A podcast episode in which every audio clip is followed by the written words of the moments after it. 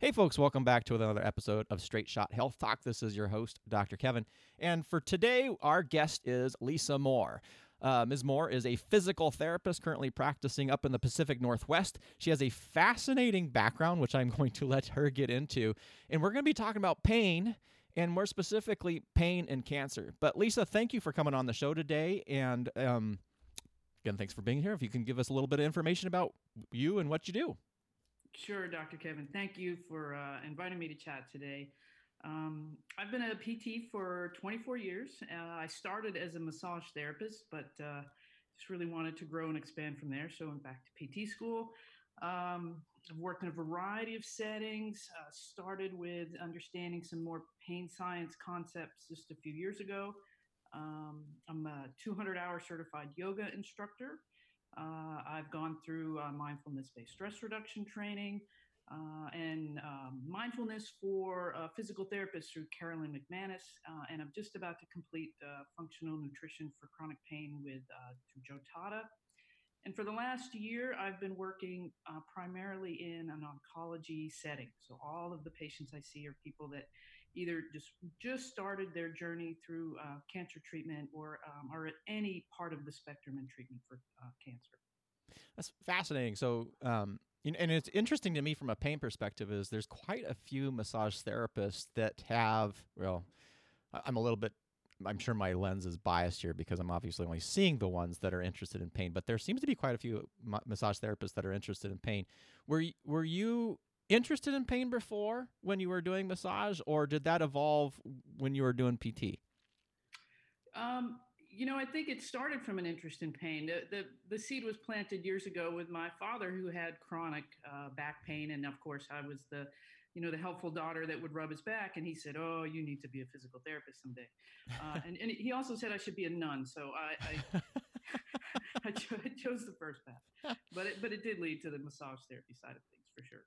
Interesting. And then you, so 24 years of physical therapy, but you said just recently got into the pain science uh, aspect of it about two or three years ago. And what what spurred that interest?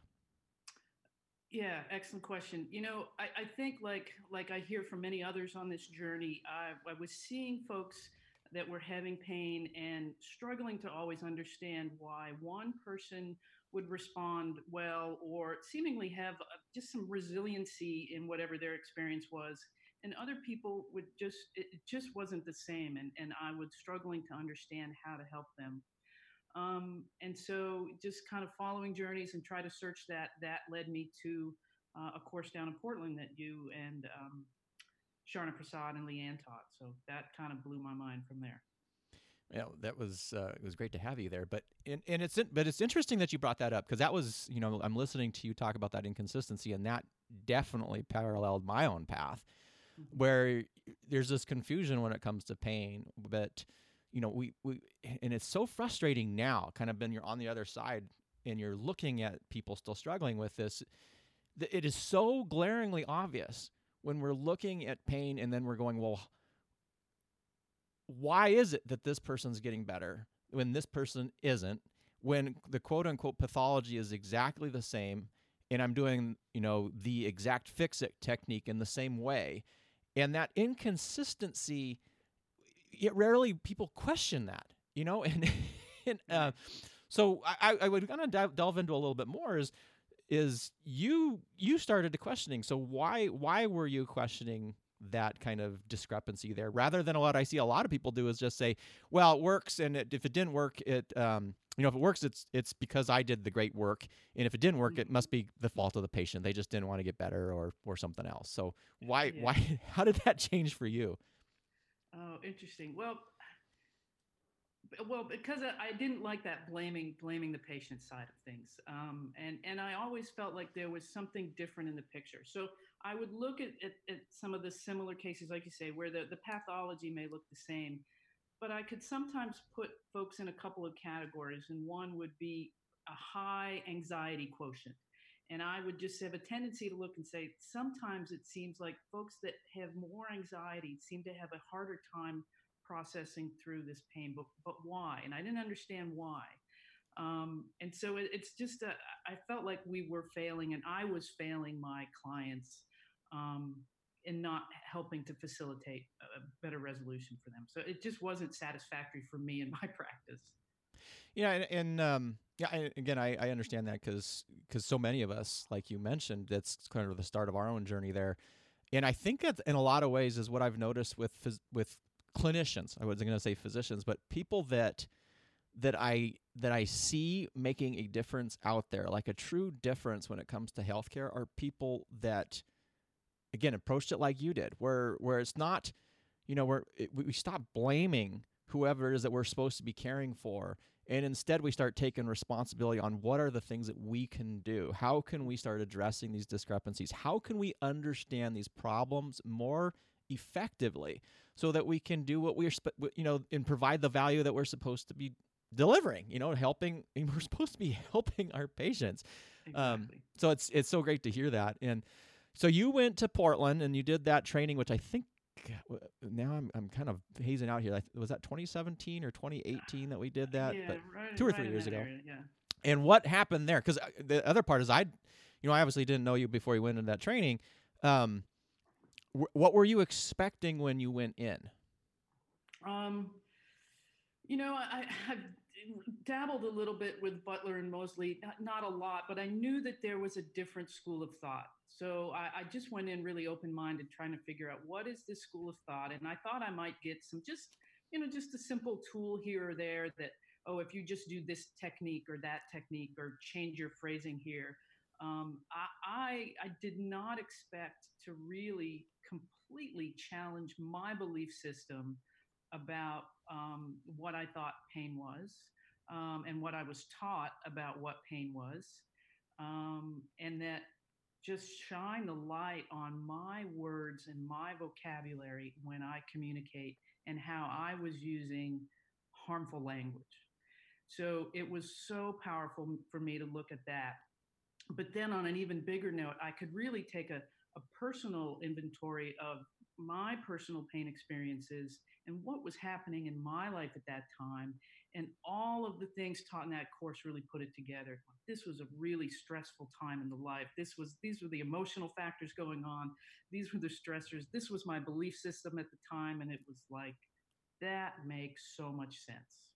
So it was so it, it, it was transformative yeah. and it and uh, again this is paralleling again a lot of discussions i've had with some phenomenal therapists is it almost comes from a point of personal transformation on your understanding of pain before yes. you could deeply embed this in your practice and start delivering transformation to others. Yes. And w- let's so let's touch on that because that transfer trans, that transformative piece can be very difficult and you and you kind of touched on it your belief systems were were challenged and kind of uh, pulled apart a little bit so where where did you start what were your beliefs when you went in and then how did those evolve through the program? Sure. So, um, just so just from a personal story, I had a, an episode of just insidious onset stabbing neck pain many years ago. Um, uh, with the ridiculous symptoms down the arm. I mean, I would t- I could tell you what dermatome it was. I, in my mind, I knew it was a herniated disc. Um, I imagined that I was going to have these symptoms forever. Um, I didn't want to go see a doctor about it because I didn't believe in injections and I thought th- surgery might would paralyze me. Um, and I just accepted that perhaps I would suffer forever. Um, I always had hope, and I was always someone that did movement. Um, so I, that's how, over years, it took many years, I I was able to resolve it. But I can look back now and go, that situation in my life personally was an incredibly stressful time. Um, and I felt like I had the weight of the world on my shoulders. Go figure. I felt like I had an ice pick in my shoulder blade. Um, and when that stress resolved and there was more freedom, then the pain resolved. So tying those dots together and looking at what my belief system was about that after your course, it's like, oh, of course. course, that was such a long-standing problem. And if I had been able to look at it differently and my belief system about it had been different, you know, I had a parent that had had chronic spine issues, chronic pain, multiple surgeries. And so that really altered my point of view about what a what a spine issue was.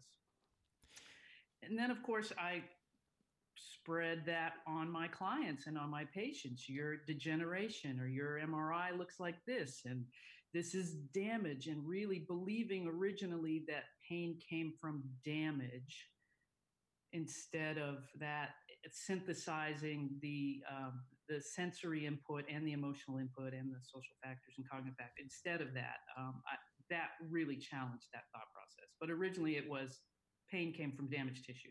Period. And if it didn't, it was something else. Yes. Yeah. And um and, and that's kind of interesting there because what, what I'm listening and obviously we we having had discussions previously and I know some of the training that you've gone through um, I, I want to pull out some information that people who may be unfamiliar with some of that kind of background um, may misunderstand. And what I want to say by that is you had this neck pain and you had this these ridiculous symptoms and you could describe the dermatome. And then you discussed about how when looking back you also recognized that there was all these stressors involved as well. Yes. And what I want people to um, to understand here is we're not saying that your pain per se came out of your stress. Like all of a sudden we have the stress oozing the pain pus out of it. But what we are saying is that that stress had an important contribution to how your pain was constructed. So um, to do that, to kind of pull that apart a little bit more, so that sensory element, like when you were looking back, um, what was the sensory that that sensation that you had from which that that pain was kind of built around? Um, it was a like a, a, stabbing shoulder blade pain that radiated to an ache into my right arm with with weakness in that arm um, that, that could vary in intensity but was pretty constant. Okay. And and the reason I want the listeners to kind of understand that is that sounds prototypical uh, radiculopathy when you're actually having those symptoms, and then you have uh, loss of strength in the same dermatomal element. Mm-hmm. And uh, why that I think that's important to understand is because people will typically separate acute pain into chronic pain and as these two different entities. You know, acute pain is the damaged pain, and then chronic pain is the we don't know. It's the brain pus, pain pus oozing out everywhere. And what's what's fascinating here is um, you know, when you can start pulling apart these elements and these contributors here, you can have radiculopathy and pain, or you can have radiculopathy, including that sensory element, without pain. Uh, and so that's you know being able to notice how those other contributors are is, is so so so crucial here because I, I mean I've I've seen it multiple times now where people had a rec- acute radiculopathy and severe pain. But rather than simply just focusing on the body, if you start looking around, you can say, yes, you have that radiculopathy and you have all these external stressors going on. Let's start mm-hmm. targeting those as well. Uh, mm-hmm. Uh, and so I wanted to I wanted to pull that out because I think um, you know people will hear what we're talking about and they'll just say oh well you're saying my pain's all from stress and and i don't i'm not saying that i don't think you're saying that either am no, i yeah okay. It was a contributor. It was a contributor. And i could make my pain go away. Mm-hmm. and that puzzled me. Because it should be there right? If it's if it's uh, if it's yeah. the damage is oozing the pain pus then it should always be there as long as there's you know quote unquote damage. And and again we for the listeners again we know this is not true. Every person out there you're you can you're when you experience pain, it waxes and wanes and changes. And that may um, occur with, like you said, if you have a broken bone and then I take that broken bone and start grinding it together, you're more likely to experience more pain. Uh, but in the same type uh, uh, situation, if I grind those bones together, you might not, depending on those other variables uh, as well. So I, I, wanted to kind of pull that out, and that's going to lead us into um, what I really, really want to talk to you about is your work in oncology. So, oncology people is uh, cancer pain. And again, when you see pain as acute or chronic or, or cancer pain, and you start seeing all these individual pain pus generators, therapy becomes very, very confusing rather than having a core set of principles here. And most people wouldn't necessarily say that cancer pain, when you have sort of that tumor burden and it's growing, and the and we know that there's things happening in the body, um, that that you can apply we would call pain science in a way, or at least that knowledge of pain science. So you're you're so you don't apply pain science, you use it as as your as your strategic understanding, and then you apply your tool sets through it. But being able to understand pain in such a way that you can now help people to feel safe and help make people uh, help people improve, even in cancer-related pain, not through using opioids or or things like that, but rather through the techniques and skill sets that you have. So could you you talk about your work in oncology a little bit more? Sure. Um, I, you know, the, the patients that come see me, I see them in, in every kind of end of the spectrum of their process. And, and they can come in for, with pain that might be related to a surgery that they just had, perhaps a, a surgery for breast cancer that might be a lumpectomy or a mastectomy. Um, sometimes um, their pain for that is relatively mild, but I really I'm able to look at all of them, that whole person. So in that first assessment, what else is going on in their life? Where else do they have issues? And sometimes they'll come in with other pain. Um, sometimes it is pain related to um, metastatic process of the disease. So they might have metastases in the spine or or um, the humerus or the femur. Um, uh, they might have pain related to radiation treatment that's causing radiation fibrosis and contraction of tissues. Um, or they might be having a pain experience um, because of some medications that they take. So, uh, frequently after treatment for breast cancer, some um, patients might be on what are called aromatase inhibitors or anti estrogen medications because some tumors are fed by estrogen. And estrogen, in my understanding, is in general anti-nociceptive. So when you remove estrogen in the body, there's a potential for increased nociception.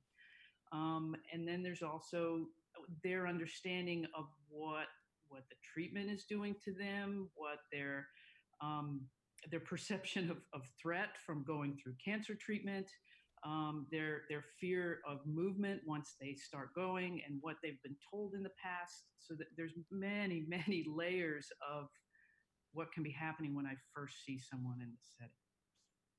And so those that that core understanding that you have is that allowing you then to because cancer uh, is I mean that's a complex disease process not only just from the biologic standpoint where you have different types of tumors and you know uh, you know and even in breast cancer you have estrogen sensitive and estrogen sensitive cancers um, but then there's the complexity around just the diagnosis of cancer itself, the the the psychosocial elements. There's fears associated with that.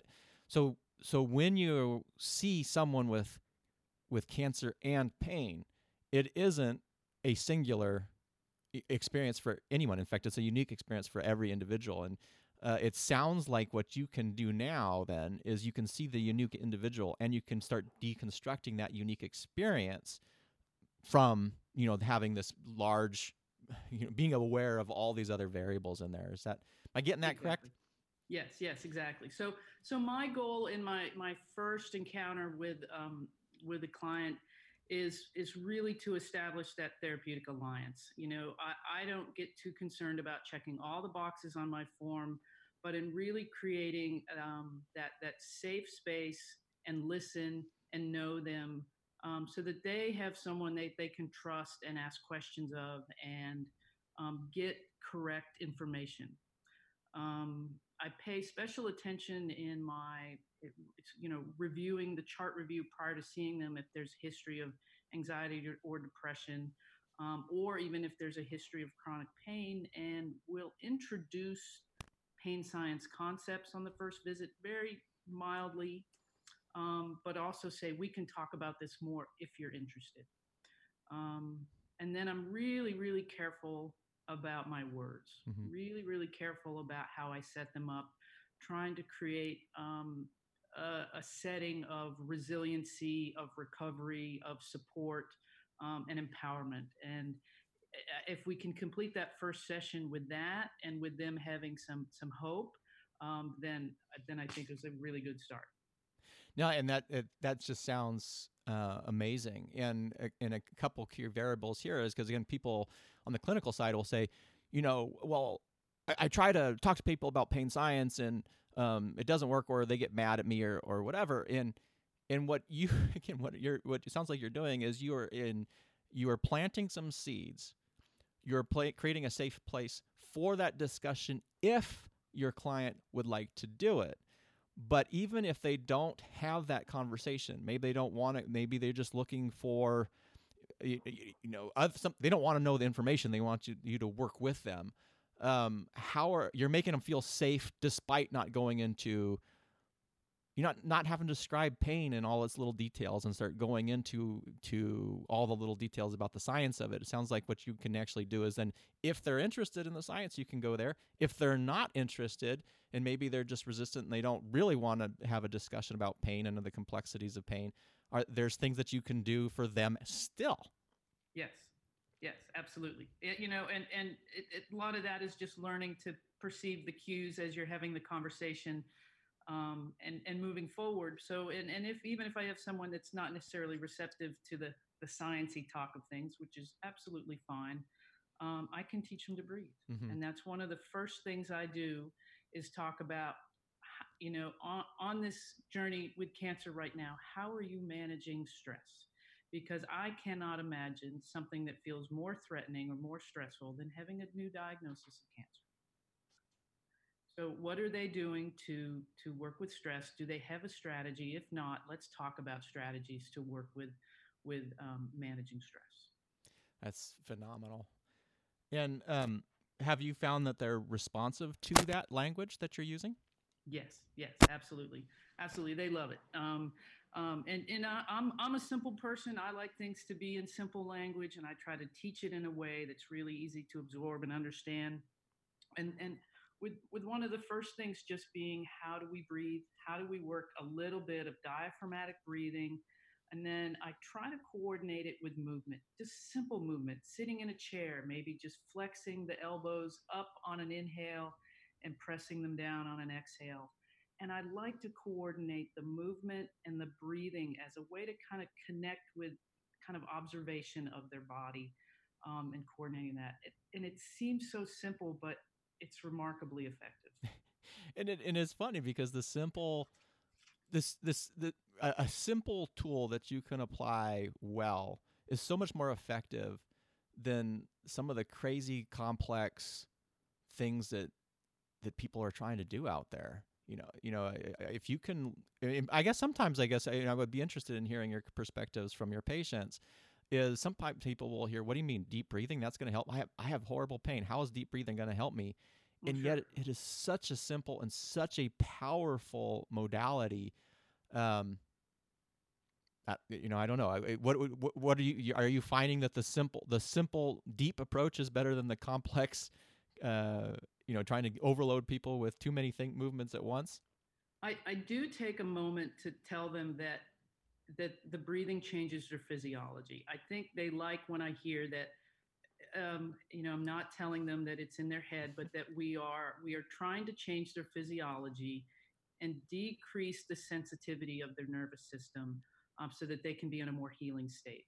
Um, and that literally, I talk about how the diaphragm is connected to the vagus nerve. I just do a real mm-hmm. kind of glossed over version of this, but the, how it can change their physiology and what a powerful tool they have they can do to change their physiology. So when they know that there's an actual response physically, I, I, think they, they like hearing that and they're more they're more tapped to do it. But then they also feel it. They feel the difference because we do it right there.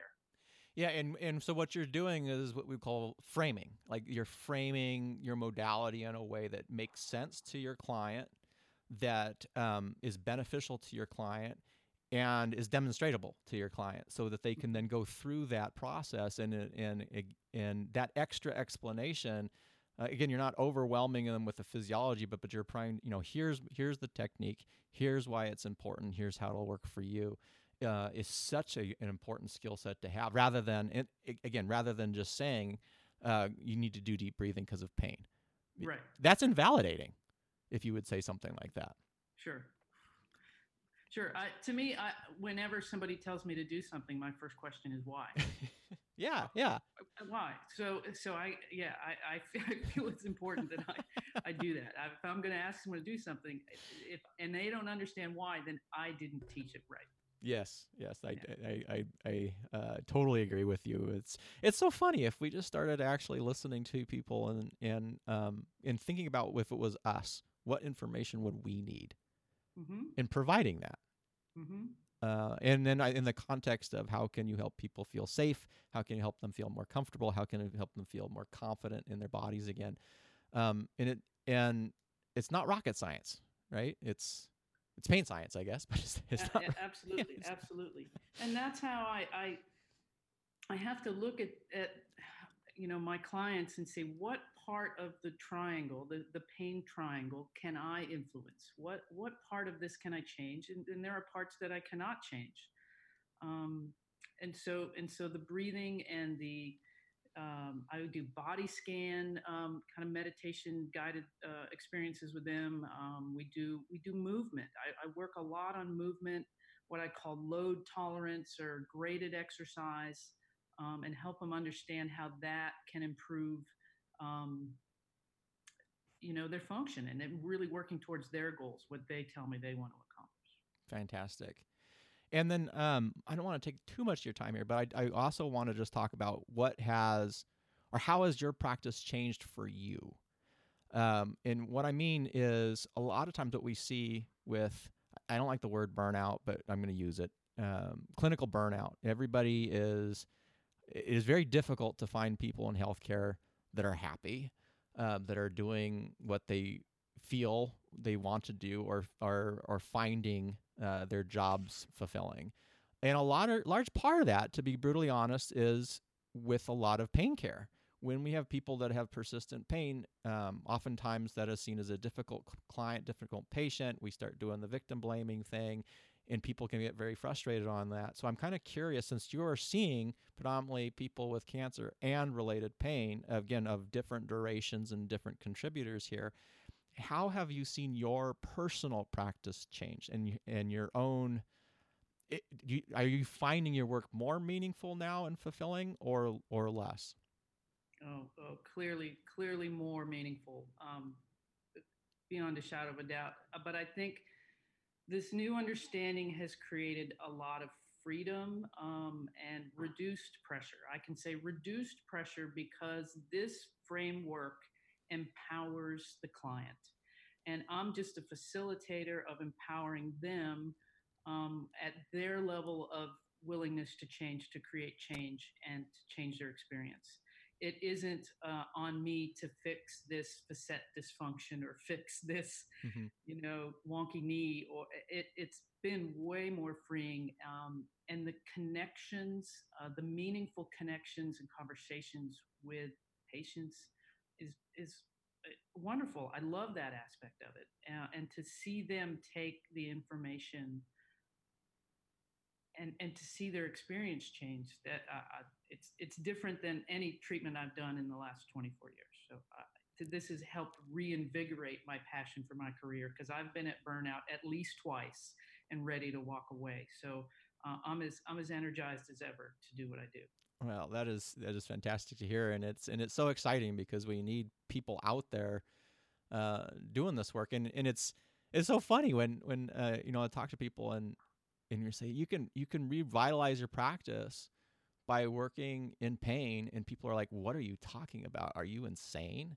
And mm-hmm. yet, uh, you know, you've been practicing for 24 years, and and you're talking like almost like a new, new grad. How excited you are! So it's so great to hear that. Yes, yes, it's, it, it is wonderful, and there's so much more to learn and so much more to do. But I feel like it's it's really things that matter and things that are going to make a difference, and the ripple effect of it is going to be huge, and I love that. Well, it's been a pleasure to have you on today, and if you ha- had, you know, a couple things is is is if you would if you have an easy way for people to get in contact if, with you if they have questions, particularly if you're a PT and they're interested in what you're doing in PT, I'd love to hear that. And uh, and, and a last piece of advice, like what would you, if if someone's out there struggling with pain, either they're a clinician or they're someone with pain, uh, what would be your kind of number one thing that you would want them to know? Uh, for for clinicians that are struggling, I say, um, you know, there's there's some really simple courses or simple books that explain pain, supercharged. Uh, I think you have a course that really summarizes things easily, and you're you're generous and offer it for free. And it and you can start there. You can absolutely start there. Don't make it more complicated than it needs to be. Um, but we have to change our, our thought processes a little bit. Um, and, and for patients, I just I, I, would say absolutely there's hope. There's absolutely hope that you can um, improve your quality of life and improve your relationship um, with pain and, and with your family and your loved ones and get get some joy um, back in your life. And I, and I believe that 100%. Well, that's fantastic. And thank you so much for coming on the show today, Lisa. And uh, I, I, I will probably have to have you back on again so we can talk more about these stories because there's all sorts of other things that we can go into. We didn't even talk about your your your yoga and we didn't talk about nutrition or anything else like there. But um, uh, again, thank you for coming on. Uh, it's my pleasure. Thank you for having me, Dr. Kevin. All right. And everybody else out there, until next time, stay well.